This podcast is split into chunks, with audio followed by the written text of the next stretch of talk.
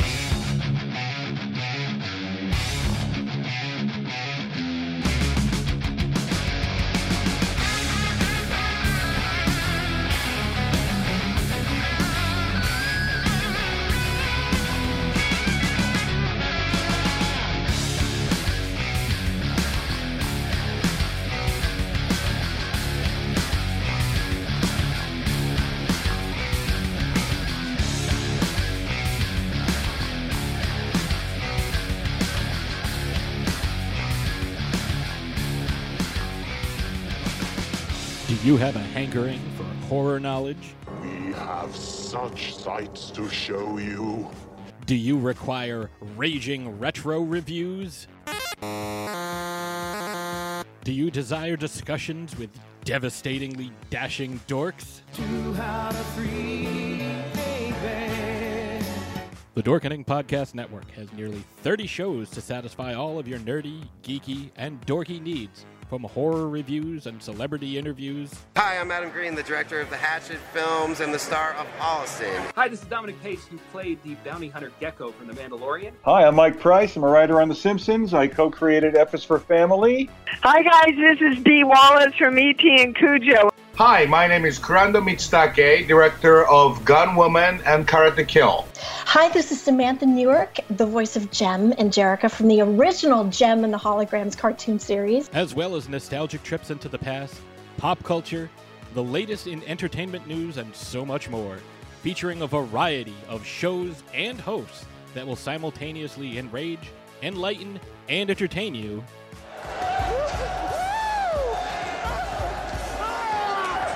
Check out the Dorkening Podcast Network, My mom says I'm cool. available on iTunes, Spotify, thedorkening.com, and wherever fine podcasts can be found. Everyone thinks because you're a zombie, you don't know good coffee. Well, they're wrong. There's only one brew that gets my seal of approval. Deadly Grounds coffee is my guilty pleasure. The aroma is so intoxicating. It brings all of my neighbors out of the woodwork. Deadly Grounds coffee. Coffee to die for and zombie approved. It's good to get a little deadly. Use the front door! Oh, they're so disgusting. Hey, hey, happy Wednesday, everybody. You're watching Still Token with. My name's Leo. I'm the monkey behind the keyboard here. We have an amazing, amazing show for you. But as always, Benjamin, how's it going, bud? It's going well. And you? Doing okay, doing okay. It's, it's See, I kept it short, short, sweet, and simple tonight. You are. You know why? Why? Because So our too much guest air needs a lot of time. with, with the career that he's had, he we need all the time we can get. Oh, hell yeah, hell yeah. Jeffrey, What's up? Everybody having a good Wednesday? It is Wednesday, right? Hump, hump day, last time I always checked, Wednesday. yeah. right? Yeah. Right? Everybody doing good? I'm doing great. We also have a uh, uh, a special co-host. We do? Yes, we do. Who invited him? You did. Oh, I did? Yeah, there was supposed to be a vote. I would have said I would have said fucking no. Oh, my bad. But you know, no, it's all good. I, I always love hanging out with this guy. He is absolutely incredible. So uh, yeah, uh, you know, I think he's going to mess it all up. That's just That's my typical. feelings. It's typical. Yeah, yeah, you know, Oh. he likes to fuck things up. Well, since Jeff's not going to say it, Mr. Bill Diamond is in the house. How's it going, Bill? Good. How are you guys doing? It's great to see everyone in the start of this new year. It's great to get out there and see everyone, especially Jeff. I won't talk about the other guy. Thanks, Phil. Appreciate that. Wow. Leo, introduce our guest. Oh my god. Uh you, you, you really want me to? Yeah, yeah, I. Absolutely. uh okay. Uh so it helps if I put the camera on. Uh you know uh Leo, we don't want to see the other two. We want to see our guest. Uh, well, I was going to introduce him, Mr. Carl Gottlieb. You know him from Jaws, The Jerk. So many awesome, awesome things. Carl, awesome to have you with us. Are you going to put up the grid or am I going? There we go. There you go. There we go. There we go. He, likes to, he wants to be on Hollywood Squares. Yeah. Now, He's now, like- now, now it feels right. He- He's like, please take the camera off just me. I know what I look like. Thank you. welcome, welcome to the show. Good to be here. Um, real quick before we get too deep into anything, Leo. Yes, did sir. You see, I sent you a message. Is there a reason why the chats aren't coming up? Mm, Not that it matters, but I wanted to bring it to your attention. Okay, we can go on with the show. You can deal with that. yeah. Okay. I, I will, I'll figure it out. Thank you, sir.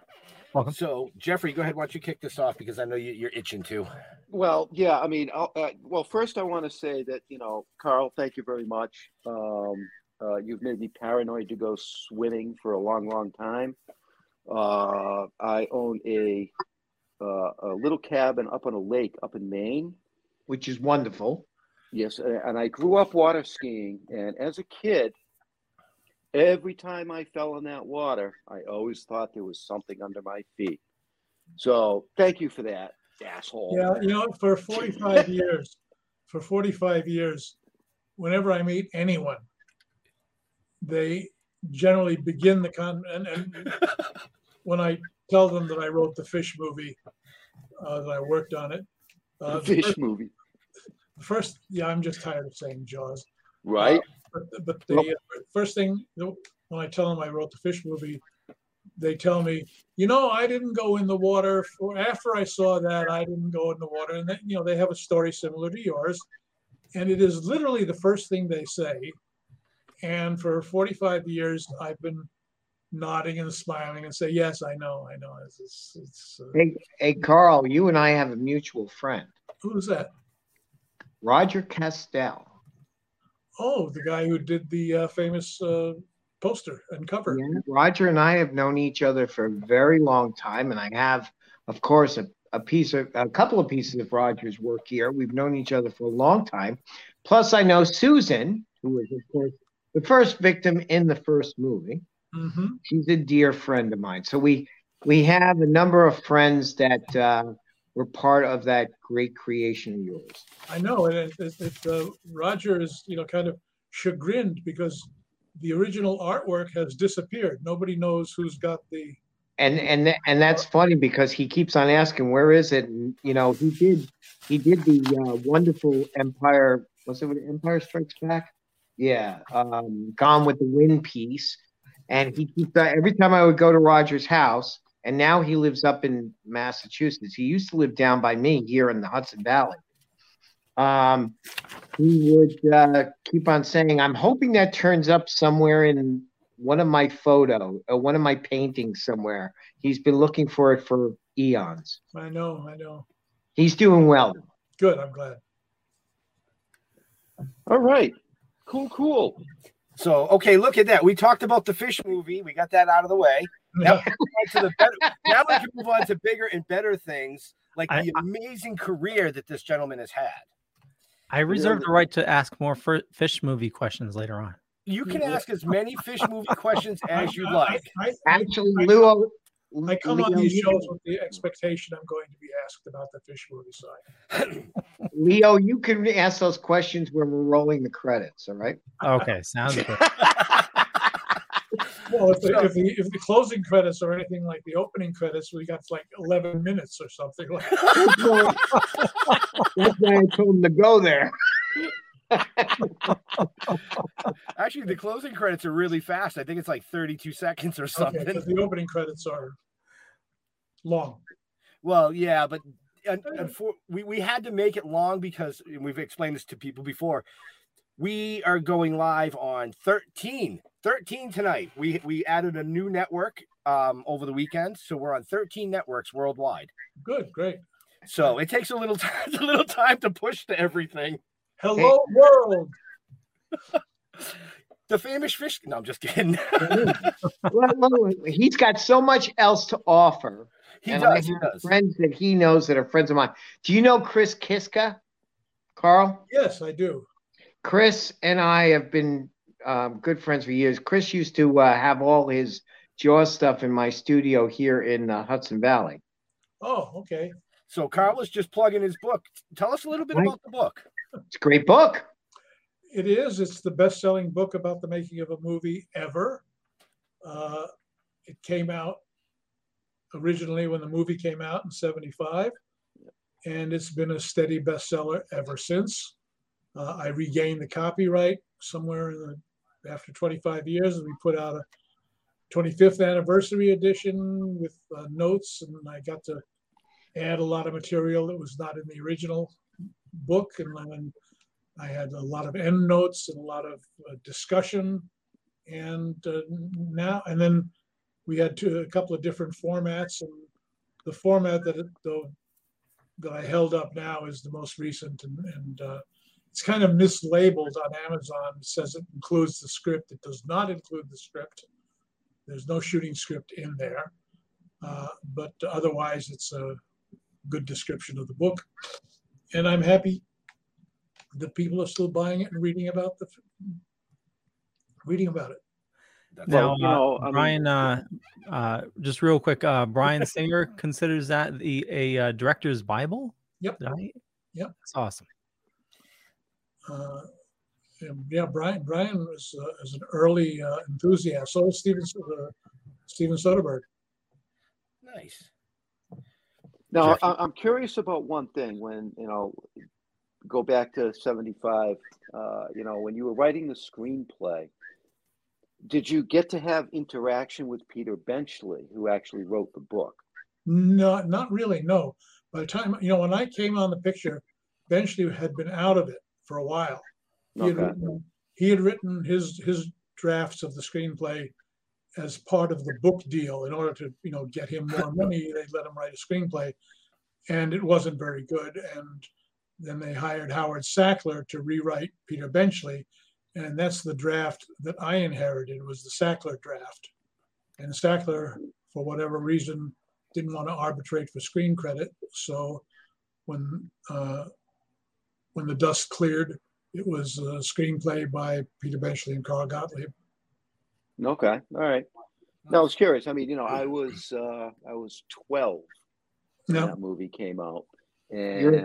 I I wanted to see it. I wanted to see it, uh, and my parents they said, you know what, we'll bring you to this movie, but you have to read the fucking book first.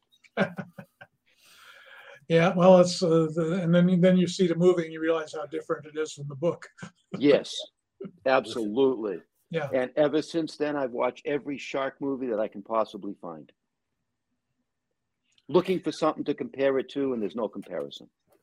No. Okay, well, this this man has such a wide range of accomplishments, so Oh, we he need to does. move past the shark. I tried to do that at 10 minutes into the show. It's Well, okay. I'm helping you here since Thank I'm your director. I'm pushing you through. I do I do want to say to Carl, thank you for your service.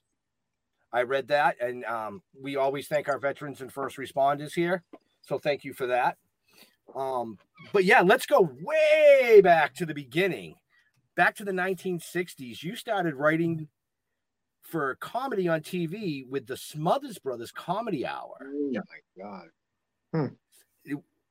Oh, I can't say that. He doesn't want me to say that word. I almost did. I almost said it.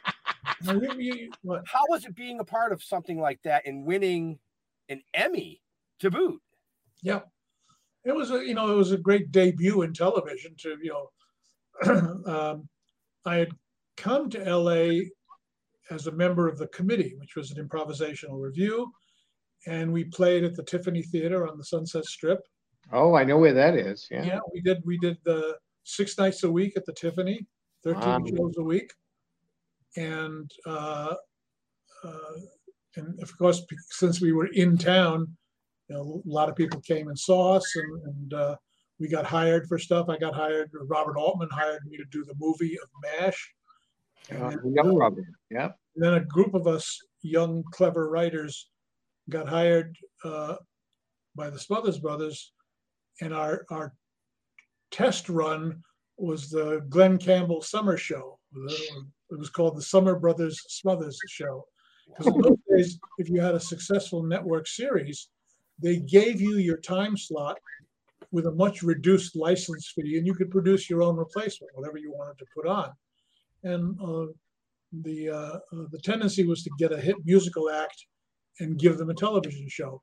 So there was Glen Campbell, The Fifth Dimension had a show. There was a lot of a lot of people got shows as a result of that. Um, but Glen Campbell got a show. It was his debut, and me and Steve Martin and Bob Einstein and uh, Paul Wayne and Lorenzo Music, uh, a whole bunch of us got our start. We got our Writers Guild cards on that on that Glen Campbell show, and then when the summer was over, the Smothers Brothers picked us all up for their big winter CBS show, and then that show uh, we did very well, and, and uh, but then that show was canceled because Tommy and network couldn't agree on stuff on censorship issues, and then after we were canceled, we won the Emmy, which was kind of unusual for a canceled show to win the Emmy. We displaced uh, Laugh-In for Best Comedy Variety Musical. Wow. And I, I must say, it was very satisfying to be at the awards ceremony. And they said, and for the uh, Emmy goes to the best comedy, and the uh, the Laugh-In people were already standing up to walk on stage. And when they said Smothers Brothers Comedy Hour, and we got to go up on stage, ha ha. I love that. you. Claim the award. Wow. I, I know I, I can see the smoke coming out of Jeff and Leo's ears right now. Go ahead. One of you go ahead. I'll let you. Oh yeah, I mean, well, you've you've written for uh, the Odd Couple, Flip Wilson, Dean Martin, Bob Newhart. I mean, it's it's it, it's mind-boggling. yeah i was i was uh, uh, i was big in television and then i transitioned to features uh, starting starting with the fish movie i mean jaws was my first produced feature film Right, right. Right, right. could But think you of- also you also couldn't think of a better way to start except Right. it's a little daunting to have the film become an icon mm-hmm. because you can't plan for that. Nobody plans for a film to be a hit for 45 years. So you, all you could, at the time, it was a, a difficult location shoot that went over budget and over schedule, and it was a classic studio production. It was a Universal's Universal picture with all the baggage that the studio brings to it. Uh, and and uh, nonetheless, you know, we managed to succeed in the face of a whole bunch of obstacles, and the result, you know, lives on. You know, lives on and it keeps generating income. So I can't complain. Right. But then you did it again Yes, with another classic called The Jerk. Yep, yep. I was, if I was a Jeopardy category, it would be his hits begin with a J. Who is- who is Paul Guthrie? that was a shameless plug for the Jeopardy folks. I'm sure somebody out there knows them and they're watching us. So right, right. So, so a lot of your works uh, gear more towards uh, comedic. How difficult it is, uh, you know, how more difficult it is to write for comedy as opposed to, you know, the fish movie being, you know, like a horror esque movie. I think it was uh, trying to remember the famous writer who first said this, uh, but uh, the apocryphal story is that uh, uh, I think it was an actor named Monty Woolley, a guy who played in uh, Miracle on 34th Street. I think he played Santa. Anyway, somebody had Yeah. uh, he was uh, he was sick and dying. He was old, and uh, somebody came to visit with him and said, "Is is, is it hard? This you know your situation?" And he replied, "Dying is easy. Comedy is hard." Touche. Wow. Yeah, I could see that. Absolutely. Right. So I, I've always been um, lucky for some reason or another. I've had always had a kind of a um, iconoclastic attitude and, and uh, you know a healthy urban skepticism from growing up in New York City and, and uh, uh, Where in, where in New York did you grow up? uh, Washington Heights, in Manhattan, in the Heights. Yeah. Just, just like Lin Manuel Miranda. I was in the little northern enclave of Washington Heights near uh, near Fort Tryon Park, Yep, I know it. I know. where- 187th Street, and that, that's where I grew up. I used to walk across the George Washington Bridge with my dad every Sunday. We'd walk I'm a- over to Jersey side, and walk down to the river. I'm a Yonkers kid. Huh? I'm a Yonkers kid. we used to walk up the river to uh, uh, around 212th Street. There used to be a ferry Yep. at Dyckman Street, and we would take the ferry. We walk across the bridge, walk upriver along the Palisades, and down to the river, catch the ferry boat back to Manhattan, uh, and it would come out in Riverdale, almost the Yonkers. Yep. Then we'd get on the subway and come home. Good old McLean Avenue. We were over by the Yonkers Raceway. Yeah. And uh, when later These on, young kids up at the top there, they don't, they, you know. When we were kids, one, when we were kids, if somebody could borrow a parent's car or somebody had a car, we used to drive to Adventurers Inn. Do you remember that? On, uh, on the I, I, Crossroads I used to go over to Playland, remember? Yeah, yeah. Well, and I used to take the T from Riverside into Boston. It's the Carl and Bill show. Good for, good for you. remember Playland? Uh, I didn't go to much to Playland. I my my my amusement park of choice was Palisades Park. Oh, I, I love Da, da, Palisades. da, There's da, a lot of stuff in Palisades. Da, da, da. You know, one of my my dear friends, Cortlandt Hull, just restored the old carousel at pa- uh, Oh, great. Palisades. Yeah. Oh yeah, we got to see that when we were down at the Witch's Dungeon. Yep. yep, yep. Yeah, he was restoring that. He was restoring the Palisades uh, carousel. Yep. Because it's been there for for a while. I mean, and that and Palisades is known. Uh, the Palisades Park was known for Big, the movie Big. Yeah. And of course, I remember Bill Miller's Riviera, which was the only nightclub in New York that actually looked like a nightclub. Uh, but it was on the Jersey side in Englewood Cliffs, just right over the bridge. There used to be a very lavish nightclub called Bill Miller's Riviera. So I, I suppose you're a Yankee fan, right? Uh, yeah, yes, know. I can say that because I do a lot of stuff for the Yankees, which I'm doing right now. Some stuff for the Yankees. Or i- i- if you want to have your heart broken, my dad was an immigrant. He came from Russia, and he was a high school student. He went to DeWitt Clinton High School in Manhattan when it used to be on where on 56th Street, Mm-hmm. and uh, and he played flute. He was a, a flautist, and he, uh, he he was a ringer. He played in the Western Union band, Wow. and the, that that band played at Yankee Stadium for the ball games. That was before the organ. Yeah. Yeah. They would play da da da da da da. That was you know that was done live with a with a or- with a band. And whenever somebody would, and the band was right on the third base line, you know, just behind the dugout.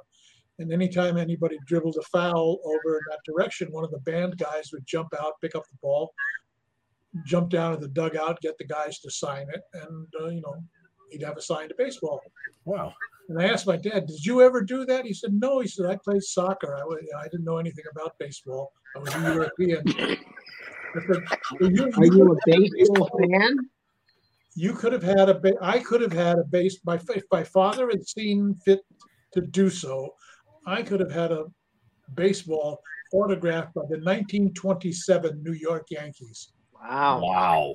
Ruth, Gehrig, Jimmie Foxx, on Murderers Row. Right. that whole game. So, are you still a Yankees fan? Yeah, kind of. I mean, you know, what's that old? Well, if you ever want to go to a game, let me know.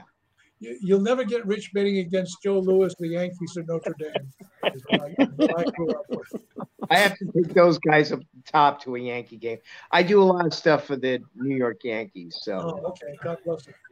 If you took me to a Yankees game, you'd have I'd to wear a build Red co- Sox hat. You'd have to build a coffin because when I got home, my wife would murder me. well, you know, actually, if you just said that you were Jeter, that the Red Sox would love you because You know, they love Jeter. The, the, I, I love I going to the Yankee Stadium uh, for the annual Army Navy Yep. game. Yep, That that was a real spectacle because the the they contingent do a great job. schools would uh, you know the the rest of us you know civilians would you know take our places in the stands and then at some point they would uh, you know the gates would open and in would come the entire contingent from West Point in perfect Yep. step And and trotting up to the, you know filing into the stands in perfect order filling up the rows one by one by one and then the navy would come in on the other side it was quite a spectacle Wow. And Carl, I'm right next to West Point. That's where I'm located. West Point's right up on the hill from me. oh okay Yeah. So. I, You- you know about you're, you're near Sne- Sneden's Landing up around there, right? yeah, I'm on. I'm in Cornwall on the Hudson. Oh yeah. West Point is right up on Storm King on the other side of Storm King. You're on the other side. Which side of the river are you on? East side of the west? I'm on the West Point side. West the Point? wrong side. West side, yeah. Well, The wrong side. Not the wrong side. If you ask West Point, it's the right side. Poor Leo, over, poor Leo's over here going, really? They went into sports on me? I was gonna, I was really ready to dork out tonight. Plenty of time to dork out. Plenty of time. Speaking of time, um, yes, sir. Where can they find out more about this amazing guest that we have? Uh, it's it's about that time, huh? It's about uh, that time. About that time. It's about that time. What was the question?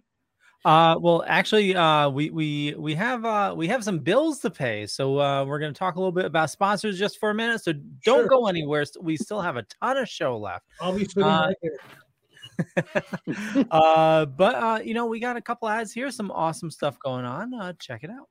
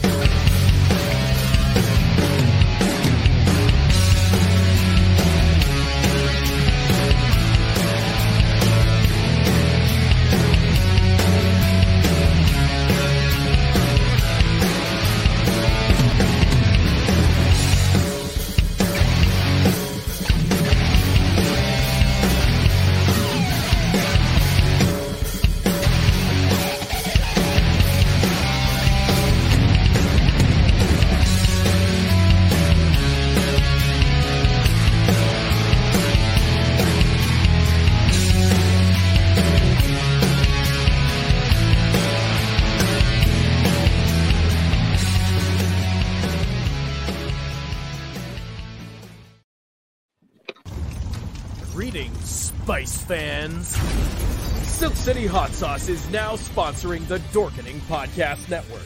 Our craft sauces are made in Vermont in small, high quality batches using locally sourced, farm grown ingredients. Silk City Hot Sauce comes in a variety of heat strengths and killer flavors like Jezebel, Erotic Fever, Mango Madness, and Good Morning Jonestown. And don't forget our newest creation, Hot Syrup. Make no mistake, Spice fans, this is the queen of sweet heat. There's new and unique flavors coming out all the time. Best of all, right now, listeners of the Dorkening Podcast Network can go to SilkCityHotSauce.com and use coupon code DORK. Not only will you get 20% off your order, we'll also throw in a free bottle of hot sauce. That's SilkCityHotSauce.com. Coupon code DORK. Thank you for supporting Actors and Others for Animals. We started a long, long time ago.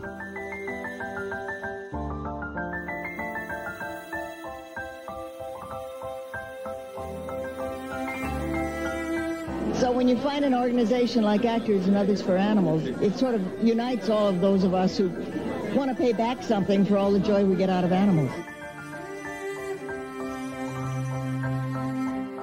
Please keep up the good work. Believe me, it's deeply appreciated. And you can learn more about all our sponsors and everything in the uh, show notes up above or down below, depending on where you're watching or listening to us. And uh, there we go. Thank you, Leo.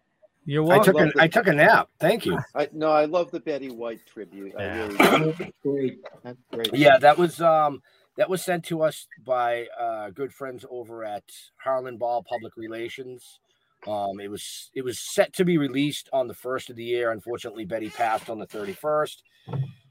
They went back and forth on whether or not to release it. He sent it to a few select people and asked if we could share it around. And um, you know, it was an honor.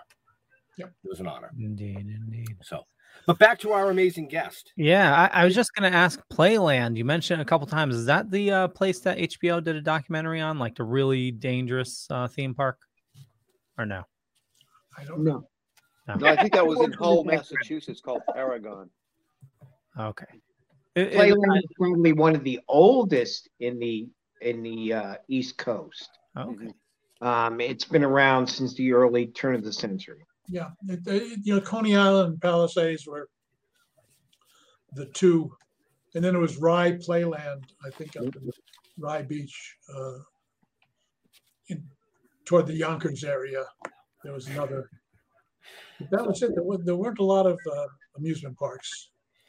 I, I know Jeff has a question that's just he's he's itching to ask, so I'm gonna allow. Well, him. no, actually, I was just going to throw out a comment that you know, though they're talking about all these old amusement parks and stuff, and I, I grew up, you know, uh, going to Hull, uh, you know, riding the old wooden roller coaster. You know what I mean? I mean, back in those days, everybody liked to ride wood.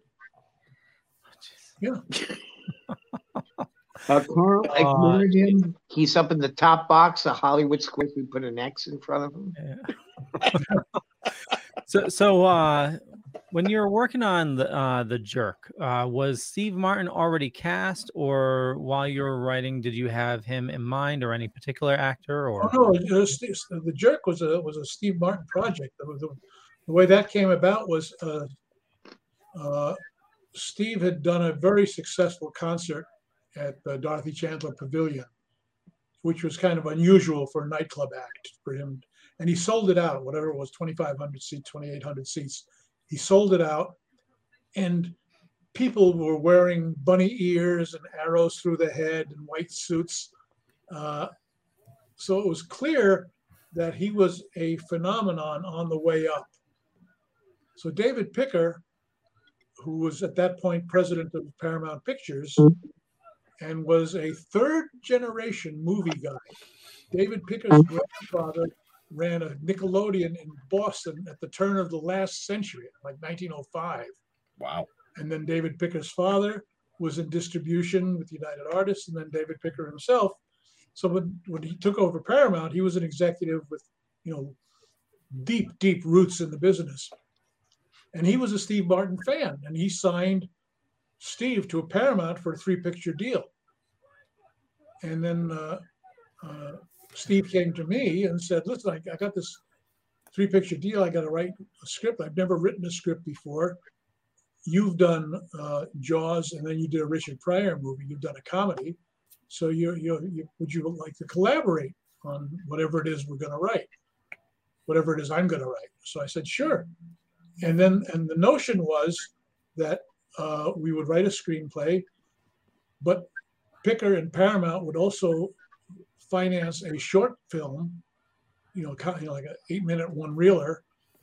And in the old Hollywood days, when they were bringing up a new talent like Steve, they would you know, put them in a couple of B movies as a second banana comic, you know, like a Jack Oakie kind of guy.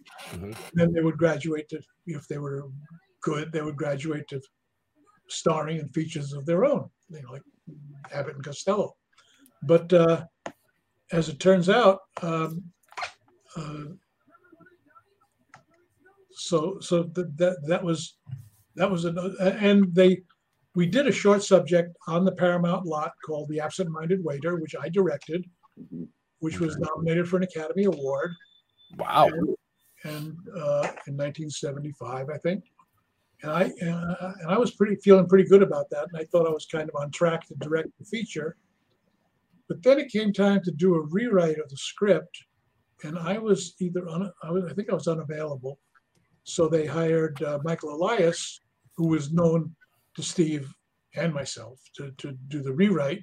So Michael did the rewrite, and the credits on the jerk after the smoke and dust had cleared was a screenplay, s- uh, story by Carl Gottlieb and Steve Martin, screenplay by Steve Martin, Carl Gottlieb, and Michael Elias. He shares, and that's a correct evaluation of the credits. And uh, and the way the movie came to be written is, you know, I would they they gave Steve and I an office in the writers' building at Paramount, and we'd show up in the morning. They had a couple of IBM Selectrics and yellow pads and a little bucket of pencils, freshly sharpened, and we sit there in the office and look at each other and go, "I don't know. Do you have any ideas? I don't know. Do you have any ideas?" it went like that for a couple of weeks. And then Steve said, you know, my managers think that everybody's interested in money, so it should be about money. So we said, okay, it'll be about money. Silence, you know, then more. then Steve at one point said, you know, there's a line in my act that always gets a laugh, whether the act is doing well or not. It's, it's like a saver. So it's like a purifier line. I hate to give it up because, you know, once you use it in media, you can't use it in your act anymore. But anyway, he says the line that always works is I was born a poor black child. Mm-hmm. Yep, that's so we true. looked at each other and said, wait a second. What if you were born a poor black child? And we started writing the first scenes uh, of uh, the jerk, the ones that take place in the, you know, the, the house in the in Mississippi Delta with Yeah. with That's Johnson awesome. family. Uh, we started writing right there, and then after that, it just flowed, and one thing led to another. And uh, when we were through, we, we had this script. Wow. That's great. And then they hired, Yeah, that's obviously they hired Carl Reiner and he put his own Carl, unique. did you live, did you live out in LA at that time? Yeah, I, I've lived in LA since the '60s. I mean, I I, I was drafted in, in the army in '61. I got out in '63. I went to San Francisco, joined the committee. The committee came to LA in '66 or '68. Uh, I came with them, and I, you know, I was in the show that opened at the Tiffany, and that's and, and from there, you know, everything's kind of nat- followed naturally from there. Nice. Yeah, I mean, I know the Paramount lot because I would have to go to the Gene Roddenberry building. Sure. Yeah. Um, so I know, and I had met Steve on the Warner Brothers lot when he was doing a, a movie called Gotham. Oh. Uh, Not the series, not the series, just know. it, it, it was a, a movie Gotham. Yeah, uh, Gremlins 2 was being filmed at that time. So I had walked over to the, the Gotham lot and, and I met Steve there. So um, it, it was kind of interesting, but I know the Warner Brother lot pretty well. Well, it's the Bill and Carl show. Yeah. we're, we're old. Well, he's not. He's young. I'm older than you guys. That's true. That's true. You are. Not by much. Not by much. Go ahead, Jeffrey. Yo, So, um, how did it come about that you ended up doing a whole ton of cameos in some of the classic shows that I grew up with? Oh, I was, you know, uh, I was always an actor. I mean, every, people knew my work from the committee, Mhm. and uh, you know, Garry Marshall was a fan, and he had two or three shows on Paramount Lot. And I would, uh, uh, I would work as an actor whenever I could. I You know, it's uh, although I'm a you know writer, director, producer, all those things. Uh, if you ask me which of those things I like to do the most, I like acting because it's it's the least demanding and in terms of ego the most rewarding. You know, Right. And physically it's the easiest. You know, you, you show up. I disagree with that. I disagree with that. Oh, Physically, it's, don't it's pay very demanding. Be. No, you show up, you go to your trailer, you eat snacks from the You haven't worked with Bill. AD comes and gets you. You go to the set, you hit your marks, you say your lines, you go back to your trailer. See, Oh, don't pay attention to the guy on. behind the curtain. hold on. I got to say something. Did you hear what he said, Jeffrey? You hit your marks. If you don't hit your mark, that's why you get a concussion. Yeah. Well, nobody, nobody put a mark in the truck tire that I rolled. Look, unless there's a bottle of whiskey on that mark, you ain't gonna find it. Oh boy. Oh, that's awesome. You know, because I mean, I, I was looking you up, and it's like, I mean, I grew up watching the shows. You know, Laverne and Shirley, and Mork and Mindy, and all the rest of them. I mean, that was my generation. That's Yeah. you know, and, and you know, I was uh, doing the research because that's what I'm supposed to do. Uh, and I'm going over this with my wife, and she's like, "Really, really, really? Who is this guy?" Hey, hey, Carl, I just want to let you know that the three guys that are at the top of your screen there, if you're you're seeing the screen the way I am, I am. they are one of the most it's uh, the two there and the one who runs the show are one of the most they're young they're green but they're the most creative young guys i have met in a long time and i've been in this industry for uh, close to 50 years How much And whiskey they- did you have tonight? You you be quiet um, and they've done and they've done an incredible amount of work. So um, when they started launching this these podcasts and these shows, they have really tapped into a lot of friends of mine that are probably friends of yours too, and uh, they've done an incredible. Um, they'll each owe me twenty bucks when this is over with, but um, incredible work to really tap into the uh, the the incredible work someone like you have done. So I my hats off to at least two of them. I won't tell them who. so Jeff Jeff brought up um, Jeff brought up your acting. Yeah. uh, see, I'm moving on, Bill. Um, Okay, Thank you, Bill. Thank you, one Bill. of the things I did read. Nice segue, man. one of the things I did read is that you appeared on Saturday Night Live in a Muppet skit.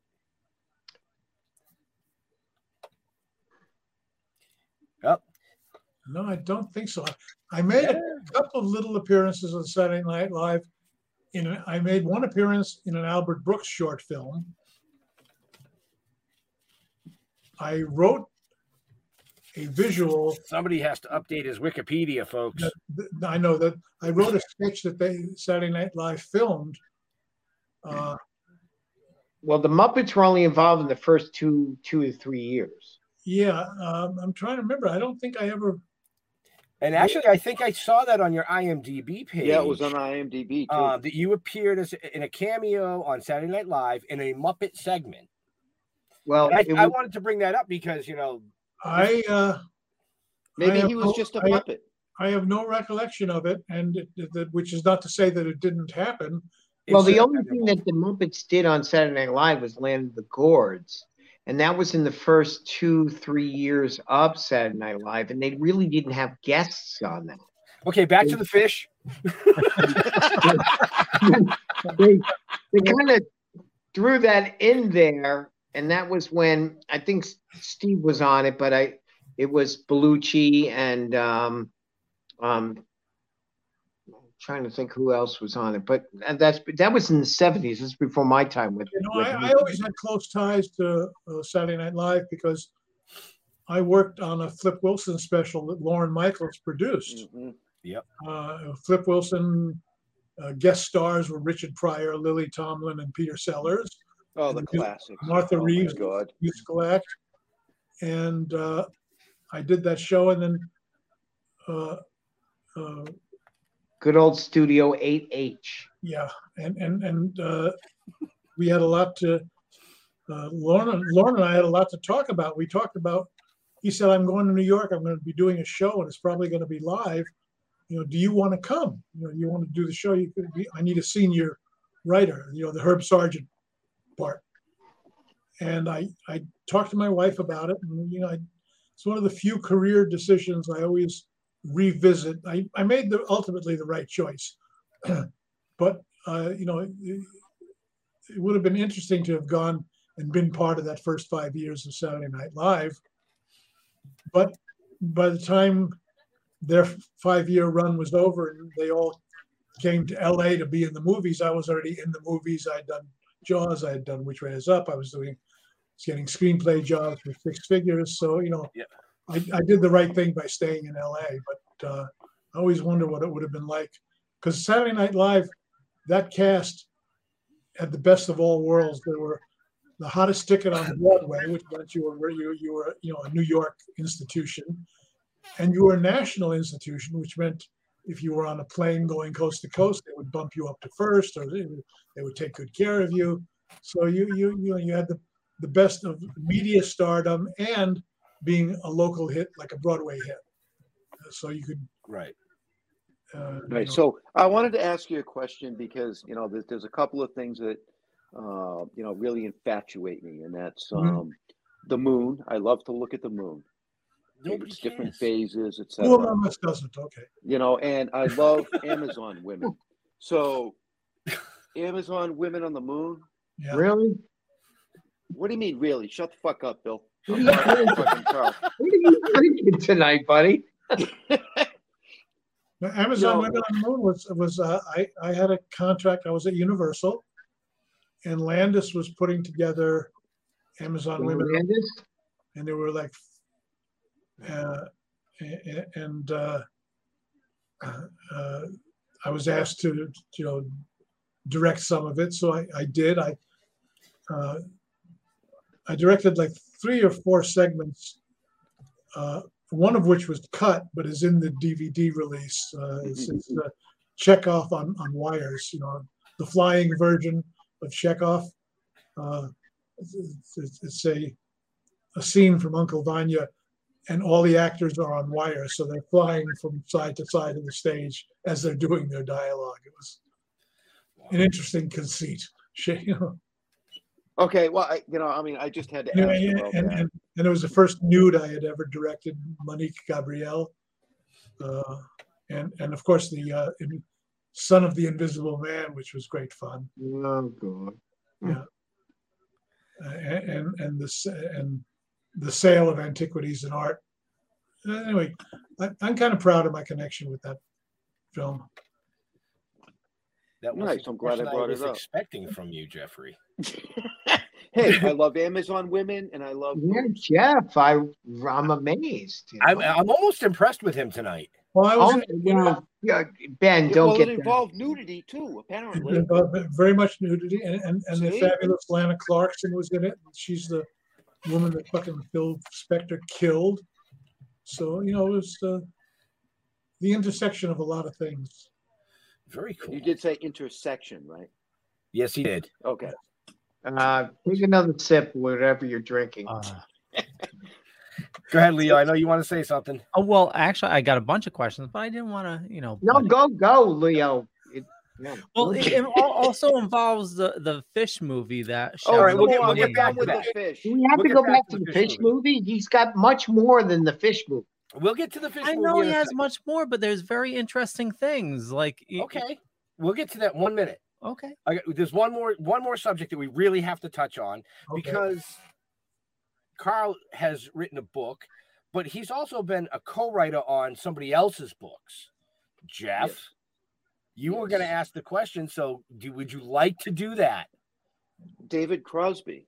What? Yeah. I mean, you know, I mean, David Crosby, Crosby, Stills, and Nash. Um, I mean, that that must have been a dream. Well, you know, uh, David and I go back to the 60s in New York when the Byrds, I was at the committee, which was at 622 Broadway in North Beach, San Francisco. And just up the street at a go go club called the Peppermint Tree or the Peppermint Lounge. Uh, More nudity, right? Go the, go bird, go. yeah, the, the Byrds were the house band at this topless go go bar. So David and I met because I would go up to look at the naked girls, and the Byrds were playing. Uh, and David and I became pals then. Wow. And then they finished their gig uh, and they bought a, uh, a station wagon, I think, from Odetta, who had just finished her tour in San Francisco. So they bought Odetta's station wagon, loaded the Byrds and all their equipment into the station wagon, and drove south to LA. Then we said goodbye. And then the Byrds get to LA and they're driving down Sunset Boulevard, listening to KRLA, which at that time was the top 40 rocker. And they hear Mr. Tambourine Man, which they had recorded a few months earlier in LA with Jim Dickson. Oh. So they, they go, holy shit, we're being played on the radio. We're on AM radio. Wow. Top 40. And then the announcer comes on and says, This never happens. But the phones have lit up and we've gotten so many calls. We're going to play that again. And they played Wow. Mr. Tambourine Man a second time on a KR on a top 40 format station. So, uh, so they at that moment they knew they were stars and they became the Byrds. Uh, That's awesome. because you know David's in the Rock and Roll Hall of Fame with two different bands. You know, 1st with Mhm. the Byrds and then later with CSN and CSNY. So, and uh, and and when when we got to LA with the committee in '68,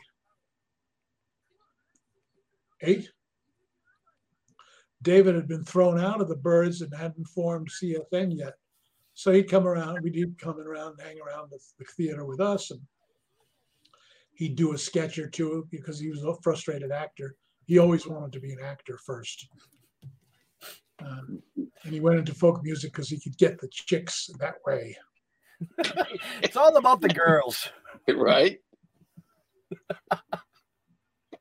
Uh, so, uh, and and and he had this, you know, this preternaturally perfect voice for harmony, which uh, you know to this day is unequaled. So, right? Agreed. Agreed. so that was a very happy collaboration. And then 80, in '88, during the writers' strike, I was co-chair of the Writers Guild negotiating committee, and we went out on the longest strike in guild history for 100, more than 100 days. But simultaneously with that, we were getting some nibbles about writing you know, Crosby's life story, and we got a huge advance, which enabled us to go and write. You know, so instead of you know waiting for the strike to end, I went off with David and we wrote. Uh, ah,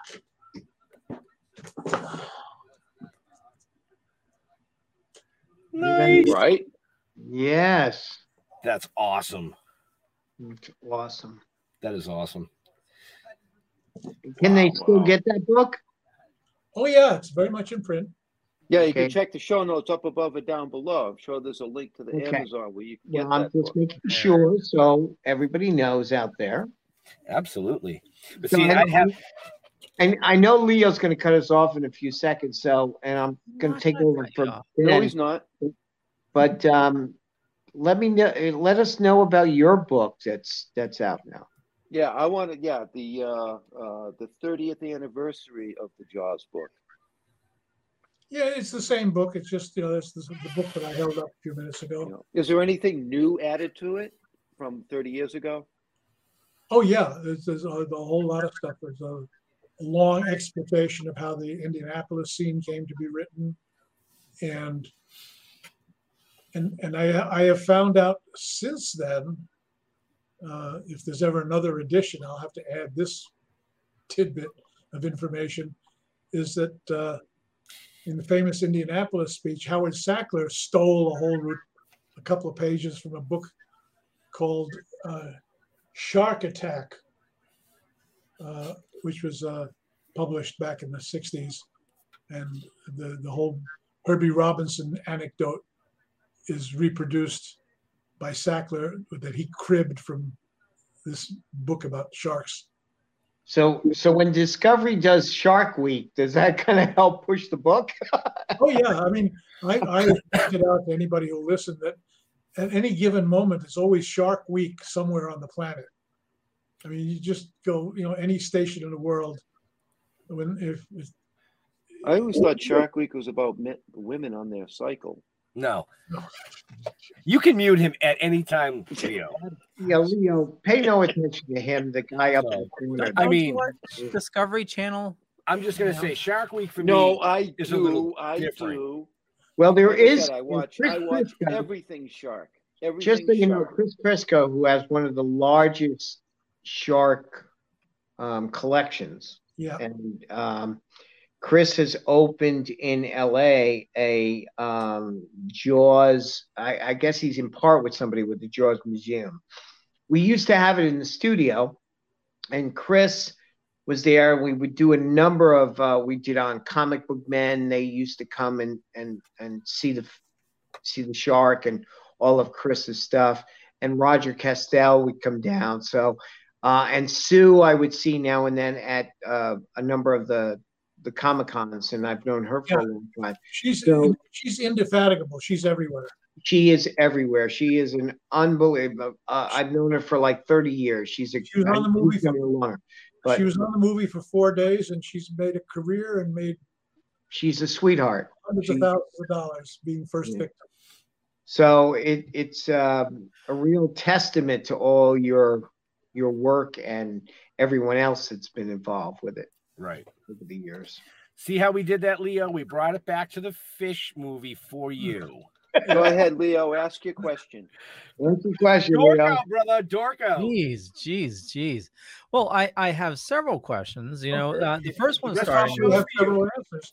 Although I will, sh- before I start answering, I, I'll let me share a, a brief Spielberg anecdote. Please do. Uh, when, when Spielberg became famous after Jaws, of course, uh, he got to meet his idol Federico Fellini in Europe because he was Stephen he was touring Europe for Jaws. So he meets Fellini, and he says, "You know, Maestro, I, I have a question about one of your movies that I've always meant. You know, if I ever met you, I was going to ask you this question." So Fellini says, "Wait," he says, "I have to tell you." He says, I give a different answer every time to questions. He says, I always make up a different answer because the paparazzi, you're going to find out because you're now famous. You're going to find out they always ask the same questions because they have the same material. They get the same press book, the same material. They all ask the same questions. And if you give the same answer all the time, you get bored and you give a boring answer. And if you give a boring answer, they print a boring interview and nobody's interested. So I just make up new stuff every time. So I keep my responses are always fresh and spontaneous. Because I, but I don't know what's true and what's not true anymore. I just I, I make it all up. So the moral to that story, Leo, is he's gonna lie to you. It's what- it's- That's okay. I, I try to be truthful, but but uh, you know it's all bullshit. It's, it's, it's, e- it's easier. I mean, obviously, I've I've given many answers, many of the same answers at the same time, and here's where being an actor comes in handy because I can act as if I've never heard the question before. oh, really? What was it like to be? Well, okay. well, we, we were told before the show started we could not use what was it like Yes. during the show. So now, Leo, what can I what can I answer for you? Yes, sir. Uh, so I, I'm wondering about the difficulties because when you and Stephen uh, started this off, uh, you had three weeks, from what I understand, uh, before shooting. Yep. Uh, so you know, dealing with that limited amount of time, but also I read that you cut part of your own part out. Yep. Was that due to the time constraints, or was that to fit the story better? Well, it was it was a result of several things, but what what actually happened, I was I was I was doing in, in the script that we started shooting. Ben Gardner's boat is discovered on the open ocean by the editor of the newspaper and the oceanographer uh, and uh, somebody else. Um, anyway, Owen Scheider, you know, Schei- Scheider and Dreyfuss and me are on a boat looking for Ben Gardner, and we find him. And when we go to pull the boats alongside, I fall in the water. I just I, the actor misjudges distance and center of gravity, and I go over the side into the water on three cameras rolling, and they all capture me going into the water and bobbing up and climbing back on board. But because I was a secondary character, they did not have doubles of my wardrobe. They just had the one suit that I was wearing when I went in the water. And rather than wait for it to dry out and lose a half day, Steven said, "Well, fuck it, move on. We'll we'll figure out what to do with this later." So uh, we moved on. We scrapped the scene, and then later, much later in the movie, when the company got back to L.A., that scene was picked up in the tank at uh, Universal on the back lot, and it was a much better scene because it was just Dreyfuss and and uh, uh, what's his name, uh, Dreyfuss and Scheider, uh, discovering you know the boat. Uh, so it was more effective, and when it was done that way. But in the meantime, I was the one who, know, if you look at the early release prints of, of Jaws, I have co-star billing with Lorraine Gary and Murray Hamilton. That's how big my part was when I got the job. But Right. then after I fell in the water and that scene was cut, my part got smaller, and I just you know kept writing for the smaller part. No, I just thought it was because you didn't want to get eaten. No, I, you know, but this, I mean, I, I don't like deep water any more than anybody else does. Right. Right. Uh, So, so Carl, I have something to share with you. Yes. If we can, I just pulled it off the wall in the office, and uh, the guys have probably seen it, but I know Lou, Leo hasn't seen it. So let's see if I can get it on screen and you recognize it. Let's see. Oh yeah, that's working. You know gentleman there? That's Joe Alves. Joel and I have uh, we've known each other for a long time, and Jo- you know the shark the shark that's not working all the time. Joel is I- incredible. He's a great guy, and I just had to share that with you. Yeah, Jo- Joe Alves is fabulous. The thing I love about doing conventions and, and fan shows is that it's usually me and Joe and Susan, and occasionally and occasionally Jeff, and we they give us a table to ourselves, and we sell all our stuff, and the people come over. Yeah. you know, we probably have met at a convention a couple of times because I'm usually with Chris. Oh, okay. Yeah. So um, you know, so and and Joel, so we probably have met at a few comic cons. Yeah. Yeah. So speaking of the shark not working, uh, with all the nice segue, Leo. well, you know, with, with, with the production difficulties of uh, that they had during shooting, um, and you're doing your your rewrite process while they're filming. Um, what were some of the items that uh, were cut that you really wanted to get into uh, the movie, but were you had to write out because of production issues? Uh, actually, there's nothing left out that we didn't want. There's nothing left out that we wanted to be in the movie. Uh, what we left out was all the extra baggage, the mafia subplot, the mayor is a real estate developer. Just a, it was just a whole lot of baggage. The love affair between uh, the um, Ellen Brody has a affair with the oceanographer. Oh, There's this is the part that was ripped out of the book when I went to read it. My parents ripped that out of the book. Yeah, the page is missing when they gave me the book and said, "Read the book before we go take you to the movie." Those are the pages Jeff- that were missing. Those are the I best- hate those are the best interrupt. but When Those you are- got the book, it was just a cover. Yeah, pretty much so. I just It can't. It was just the three guys and the fish.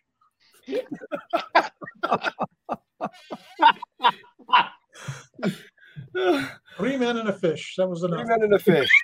Three men and a fish. That's the follow up. Excellent. Go ahead, Leo. I'm excellent. giving. I'm Leo. I gave you the floor. Go ahead, Leo. Oh, I don't usually do this because Leo's the producer. He's the monkey behind the keyboard. But I know he's super dorking out, and and Yeah, this I- is it's A- absolutely love it. Uh, I also read that you're responsible for bringing Richard Dreyfuss onto the movie. Yes, he had read the script and had passed on it. He had read the Sackler draft, and he's passed saying, "This is a movie I'd rather see than be in." So Really? now, now Stephen and I are in Boston. I'm starting to break down the script, and all we have is Scheider. We don't have Quint, and we don't have Hooper. So there were three actors that would have been great for Quint. Robert Shaw was one of them, but also Lee Marvin would have been wonderful, and also and Sterling Hayden would have been wonderful. It Hmm. would have been a wonderful movie with either of those three actors. But Lee Marvin was sport fishing in Baja California, and he said, "Why would I quit doing what I love fishing to go and play a fisherman?" Which is, you know, bullshit. I, you know, no, pass. And Hay- Sterling Hayden couldn't take the job because he owed the IRS a ton of money, and any salary that he got would have gotten straight gone straight to pay his back taxes. Why, why he became an author because they couldn't attach his royalties, but they could attach his salary, so he couldn't work for wages. So we were left with uh, left with you know it was not a it was not a, a, a terrible chore. Uh, Zanuck and Brown had a relationship with Shaw because he had been so effective in The Sting. So they asked him to be in it, and he imposed a lot of conditions. He made a lot more money than the other actors because he had taxes to pay, and he was a, a British subject. And if he stayed in the U.S. longer than 90 days, he had to pay U.S. taxes. Anyways, a, it's a Wow. big deal. But anyway, so we got we got Shaw, and we still didn't have Dreyfuss. So I I called my wife. I said, you know, do you know where Richard is? And she did a little research, and she called me back. She says, "You're in luck. He's in New York promoting uh, Duddy Kravitz. He's on a, on a promotional tour." So I reached Richard in New York. I said, "You got to come up to Boston and meet with Stephen." And Richard says, "I, I passed on that movie." I said, I'm rewriting it. It's all different. It's not the same movie you read the script for. Just just meet. So Ricky came up to to uh, Boston and walked into the hotel room where Stephen and I were interviewing local actors for local parts. And he was dressed in that denim jacket, rimless glasses, and a scruffy beard and a watch cap. And Stephen took one look at him. He said, "Don't change a thing." Keep the jacket, keep the glasses. Uh, and we talked him into doing the movie. And he left that meeting agreeing to have done the film. And there's a joke that came out of that meeting that's in the movie that I'm very happy to have captured. Uh, there were styrofoam cups in, in the hotel because Holiday Inn was a cheap movie and Zanuck and Brown were cheap, stingy producers. and uh, so at one point, uh, Ricky crushes a plastic cup. And I said, you know what would be funny if Quint the He Man crushed a beer can and you crushed a plastic cup? yeah, yeah, that's funny. Put that in the script. And it went in the script, and it's a big laugh in the movie. And that's a memorable scene, Yes. Yeah. Well, there, there's there's so many memorable scenes from that Yeah, movie, we, and I, we, we were lucky. I have to tell you, Jaws is, is one of my all time favorite movies. Absolutely, you know, ever since it scared the shit out of me when I was a kid. Uh, you know, with it being so many memorable scenes, you know, and having your insider view, do you get a chance to watch it as a fan? And if you do, what are some of your favorite scenes? Um, occasionally, if I'm doing a show and they're screening Jaws, you know, I, I sometimes I, I, you know, I MC the Q and A or I introduce the film. I'm, you know, I'm I'm there for the event, and I usually get a seat in the back so I can, you know, walk in the lobby and set up my table to sell books when the audience comes out. but every now and then I'll sit down and watch the movie, you know, and, uh, I enjoy it for you know, even though I know where all the laughs are and all the screams and everything else. Uh, uh, my I have a couple of favorite scenes that, that because and they're my favorites because they're they're performed as written. The actors didn't ad lib. Uh, one is where uh, Mrs. Kintner slaps Scheider and says, "My boy is dead," and the other one is when Dreyfuss is arguing with the mayor, says, "I, I pulled a tooth the size of a shot glass out of that boat," and the mayor says, "Do you have the tooth?" And Dreyfuss has to admit that he lost it, and you know that whole scene. I'm, I'm look at me. I'm arguing with a guy who's lining up to be a hot lunch. I love that piece of dialogue, and, and Dreyfuss delivers the goods. So I enjoy watching when my words come to life. And, you know, in that respect, I'm no different than any other writer. I, I have to applaud actors for bringing life to characters. Right. I'm gonna, nice. I'm gonna, By the I'm way, gonna step on you, Ben, for a second. Go ahead. That's okay. So, out of all your work over the years, what is one of your favorites?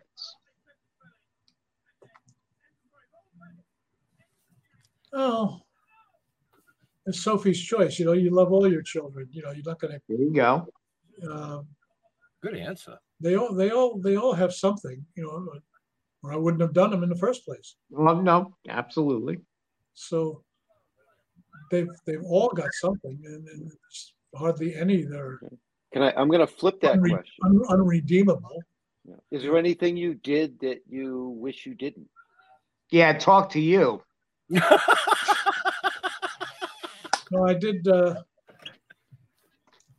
I posed for a semi-nude poster in San Francisco back in the day. I, I, I have some copies of it. It's a pretty silly-looking poster. And Is it like a fireman's calendar or something like that? Well, it was it was a post. Somebody, some photographer had an idea that if he if he if he did a poster, he could cash in on it. So he did a poster with me and a nude girl on a motorcycle. Okay, now you know you're going to make a fortune on this because there's going to be a rush for it. Uh, I, the I was just gonna say girl. the same thing. People are already girl. online trying to find this to bring to conventions. Oh, forget that. It's already an NFT. The the, the, sub, the subtitle for the poster is "Hi, HIGH." I don't know if I, I don't know if I have. it. Let me see if I have a copy handy. I'm gonna, I'm gonna leave the frame for a minute. Okay. Hopefully, with your next fortune. Uh, Bill, Where'd maybe it you can answer uh, Billy's question while we wait. He was asking, didn't the fish Bruce get destroyed on the back of the set over the years? Uh, there were a number of them. And do you know who Bruce is named after? Bruce Ramer. Yeah. No. Yeah, well, it's true, but who was that? Well, you would know, but we oh, always there you say- go. Nice. Ah, there you go. Ah, how do I get one of those? there, there are stores across the country right now digging through their archives, going, "We got to get these out because, oh yeah, the price just went up." We were always told that that was Spielberg's lawyer. Is that correct? Yes, Bruce Ramer. Yep. Yep. It was Spielberg's lawyer. Bruce was named after. Yep. Oh, so Spielberg named the fish after his lawyer, and we That's threw our correct. and Yeah. we got We to throw our our lawyer lawyer in in the the Hudson. Hudson. That's true. You know, and it's funny because I know I I don't know if uh, I know Bela Lugosi Jr. He's a good friend of mine, and he's a lawyer. And I always said, you know, Bela Bela playing Dracula, his dad was a law. You know, he went after a lawyer, and then you became a lawyer. So both of you are bloodsuckers.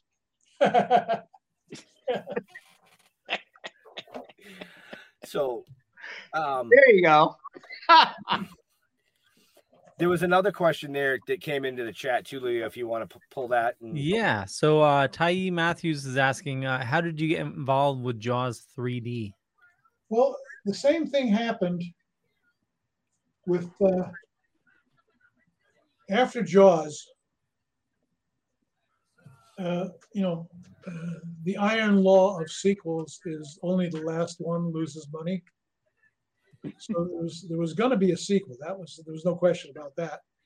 and they approached me to, to write it, and I didn't want to do it. I you know I, I Stephen was not going to do it. He was going to he was on he was already on to doing uh, prepping Close Encounters. Joe was doing Close Encounters. So uh, uh, so I passed on it, and I remember saying because they offered me scale, which seemed to be insulting, but that, that was Zanuck and Brown. They were stingy bastards. So I said to my agent, scale, these guys made hundred million dollars on there. They they had 40% of the profits. Fuck scale. They'll be back and it's gonna cost them. So sure enough, they started shooting. They they had a script written uh, that was uh, ineffective. And they started shooting and they realized that they were in trouble because the director was way out of his depth. So they approached me and I, they said, you know, can you salvage this? And it's kind of the same conditions as the first one. It was like three or four weeks before principal photography. They didn't like the script. They didn't like some of the actors. They had to recast. Luckily, there was a hiatus built into the schedule where the company would wrap, they would shoot just second unit up in Martha's Vineyard. Then they were going to go down and shoot the rest of the movie in Florida, where the water was much you know warmer and more predictable, and it was it was a bit better place for the shark to work. So uh, they added a week to the hiatus and gave me that time to start the rewrite. And I came up with a, a format that they liked, and uh, Verna appreciated it. So we, I had this idea for a cruising culture, you know, based on San Fernando Valley car culture, but with boats, and that worked. That worked for the teenagers. You know, worked for everything. So that became that became the movie. Uh, let me see who this is. Probably your agent saying, "What the fuck are you doing?" Carl, it's your next Jaws movie. No, it's Veterans Administration. Oh, okay. Okay, so uh, where was I? Uh, so I, I, I, with a, a, short time to go, I flew to Florida and uh, took up residence in the Holiday Inn where the whole company was shooting, living, and started the rewrite. And stayed there until the rewrite was finished, and then uh, went home. And then, uh, they made and they made the movie. And, and I and I had uh, some. Uh, uh, they still would not give me any points, but they gave me a profit part. They gave me escalating series of bonuses if they hit certain grosses. Mm-hmm. So I, I was I got statements. I got to see what the movie was actually grossing, because at certain points in the gross, I would get another payment. Wow! Because I was cool. I was kind of a profit participant. So uh, I made good money on it, and uh, and I was not ashamed of it. It's a, it, in its time, it was the, the the most popular sequel until Godfather Two. Right. So, Leo, you have another show tonight, don't you? I do. I do. I do. Okay. So, um, couple more quick questions and then wrap or just Yeah. wrap, you know. Well, tell you what, last question I'll have for you. Uh, going from the original movie to the sequels, what was your your head canon uh, for you know an area having you know multiple sharks of that size? I'm, I'm, I'm sorry, I don't know. Well, I mean, it, it's you know, what was your in writing the screen? You wrote the screenplay for the first one, second one, and then you were brought in for the third one. Uh, you know, with a with multiple sharks, did you have something in your head of of why this was happening, or um, maybe I'm phrasing it wrong? No, no. Well, let me let me let me answer with, with uh, something Sid Sheinberg said. He says he says you have people over to your house for dinner, you serve roast beef. Next time you invite them for dinner, they're expecting roast beef, so you serve roast beef. You serve the same thing you served the last time. So with the fish movie, it's no different. You gave them the fish, you're doing a, a- you're inviting them back. You got to give them more fish. So it was just a question of how do we, you know, work the work the big shark into the film. And in, in Jaws two, it was easy because he's you know he's he he, uh, he kills the the uh, the the, the water skier and gets his face burned in the process. So now you've got a scarred, mean shark. So that, that it works for the story, it works for the picture. So you know we go with it. You change the recipe of the fish. Yeah, that Slightly. Slightly, yeah, Slightly. a little, more, little more turmeric, a little less paprika. Right, right. Uh, all I'm going to say is I am from Massachusetts. So is Jeff. Um, I've been on the vineyard a hundred times. My cousin's husband was a lieutenant in the fire department down there for a long time, so we spent a lot of time down there. I've always brought the kids and the wife down to the bridge, and they've all jumped, but they've all come back. Yeah, That's disappointing. You couldn't leave the fish. I'm just asking. You couldn't leave the fish. Oh, Jeff, you're too much. Uh, so, anybody else up here have a, a, a quick question for him? Because we do have to let Leo wrap things up so that he can get to his next show. And Carl's probably like, "Geez, this is the longest ass interview I've ever." No, I'm no, gonna, no, I'm gonna kill that joiner guy. No, no, you guys, you guys are entertaining. Good. Well, it's a pleasure having you, Carl. It really is. We are mutual friends, so that's kind of nice. Jeffrey, anything else? in that Um, demented little mind of yours? Um, no, I, I, no, I'm, I'm, I'm, I'm good. You content? And Yeah, I, no, I I'm will put it out there, Carl. If you ever decide to come to the Hudson Valley, you want to go see a, a Yankee game, or you want to go to West Point, the boys can set you up with that. We'll hook you right up. When I was 16 or 17, me and a four or five of my friends from Washington Heights, we took our bicycles up to West Point. We drove our bikes up to West Point, stayed outside the point, went, you know, went on the grounds, you know, toured, toured the point, watched the evening formation and all that stuff, and then pedaled back to uh, New York. Well, anytime my office is right on the po- right by the point, so you're always welcome. Okay. Well, it's- good to know that if the British fleet tries to sail up the Hudson to take Albany, you guys are there with the chain to stop them. We are right to the Bannerman Island. We can run it right across. Oh, Bannerman Island! Don't get me started. When I was, when I when I was a kid, one of my favorite books, one of my favorite books, that I uh, I had a Francis X. Bannerman catalog from Oh, yeah. 1939.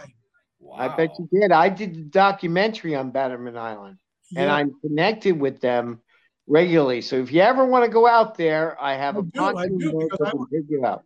I went to Bannerman's when they had the store on West Broadway in Manhattan. Yeah, And Yep. I bought- I bought some stuff for my my grammar school uh, uh, graduations. So we we did we did uh, a big musical number, and I went to Bannerman's and I bought twenty police helmets, those old style British Bobby helmets, and uh, nightsticks. I bought, I bought, a bunch- I bought a bunch of those. Well, we have a boat to get out there, from what I've been told. and and what I've what I remember most was uh, about that catalog was they were is the prices the things that they were selling they were selling uh, 1873 Winchester rifles for twelve dollars and uh, Colt 45 you know, peacemakers single action army Colts for six dollars and seven dollars. There goes Bill. and I had I had a, a beautiful Confederate, you know, CSA belt buckle made by Tiffany that I bought there. Uh, I love Bannerman's. I couldn't afford. I had you know a twelve year old's allowance, but Right. I I loved Bannerman's, and uh, and I understand the island was closed because it was just so much un- unexploded ordnance on the island. There were bombs and things that had never been set off. Um, I, we'll have Yeah, to from what, yeah. from, yeah, from what I heard, that was one of the reasons why. one of the reasons closed. yeah um but like bill said before his phone died on him because that's probably what happened. Yeah. Um, he is connected with Bannerman. He is right down the street from West Point. If you know one of these times you want to come out to the East Coast, you know, maybe we you can make it a, a weekend thing. You come out to the East Coast, you go to the Army Navy game at West Point. We'll see. We have I have relatives that do that. Well, until this thing shut the world Well, down. This, Um, is, this has changed everything. So Right, right. But um, you have my email. okay, You know, Okay, just catalog that email, save it, and um, you know, if it ever happens, and we know how to get a hold of Mister Diamond, and we Sorry, can- I'm back. Did your phone die? No, call came in. But anyway, I wanted to say to Carl, if you ever want to go on the Bannerman Island, uh, Jeff and I and Ben, and if Leo wants to come, we can always take you out there. We're connected with them. We'd be more than happy to take you to West Point and I, I may take you up on that, but it'll be in the years to come. I just I just told him the same thing. I said, make it a weekend. Come down, go to the Army Navy game, and then go out to Bannerman. absolutely we can make that happen. Okay. So, all right, Leo. I know you got another show, brother. So why don't you go ahead and start wrapping Yes, up real sir. quick? Yes, sir. Uh, smile, you son of a bitch. Okay, so just had to get that. in. Uh, been waiting an hour and a half to say I that. know, I know, I know. I just love it. Okay, so uh, for me, just Google Leo Pond. You find a bunch of stuff. Could be true, could be not. Uh, I'm not gonna say which is which, but more importantly, if you check the show notes up above or down below, you're gonna find a ton of information uh, about our awesome guests and also the awesome people as Still Token with. Uh, and for me, you know, uh, just head on over to thedorkening.com. I run a little thing uh, called the Dorkening Podcast Network. We got about 40 shows on a network. A lot of awesome people doing a lot of awesome stuff, including Dead Dork Radio, which is live right now. You can listen uh, right on your phone. Just go to Live 365, search for Dead Dork Radio. And uh, Carl, where do you like people interacting with you on social media? Um, Facebook. Cool beans. I love it. It was just, it- just Facebook, guys. Yeah. Yeah. How about you, Bill? Bill, where'd you go? All right. Jeffrey. Just Bill just like at the media. studio, it's like, where the hell did Bill go? I don't Right. know. He was there a minute ago, and then he's fucking gone.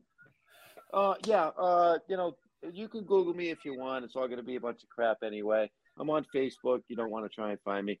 Go to stilltoken.com. That's where all our info is. That's what everything that you need to know about us. Uh, you know, Token with the Dead. That's it. Uh, episode two is now out and available on Vimeo.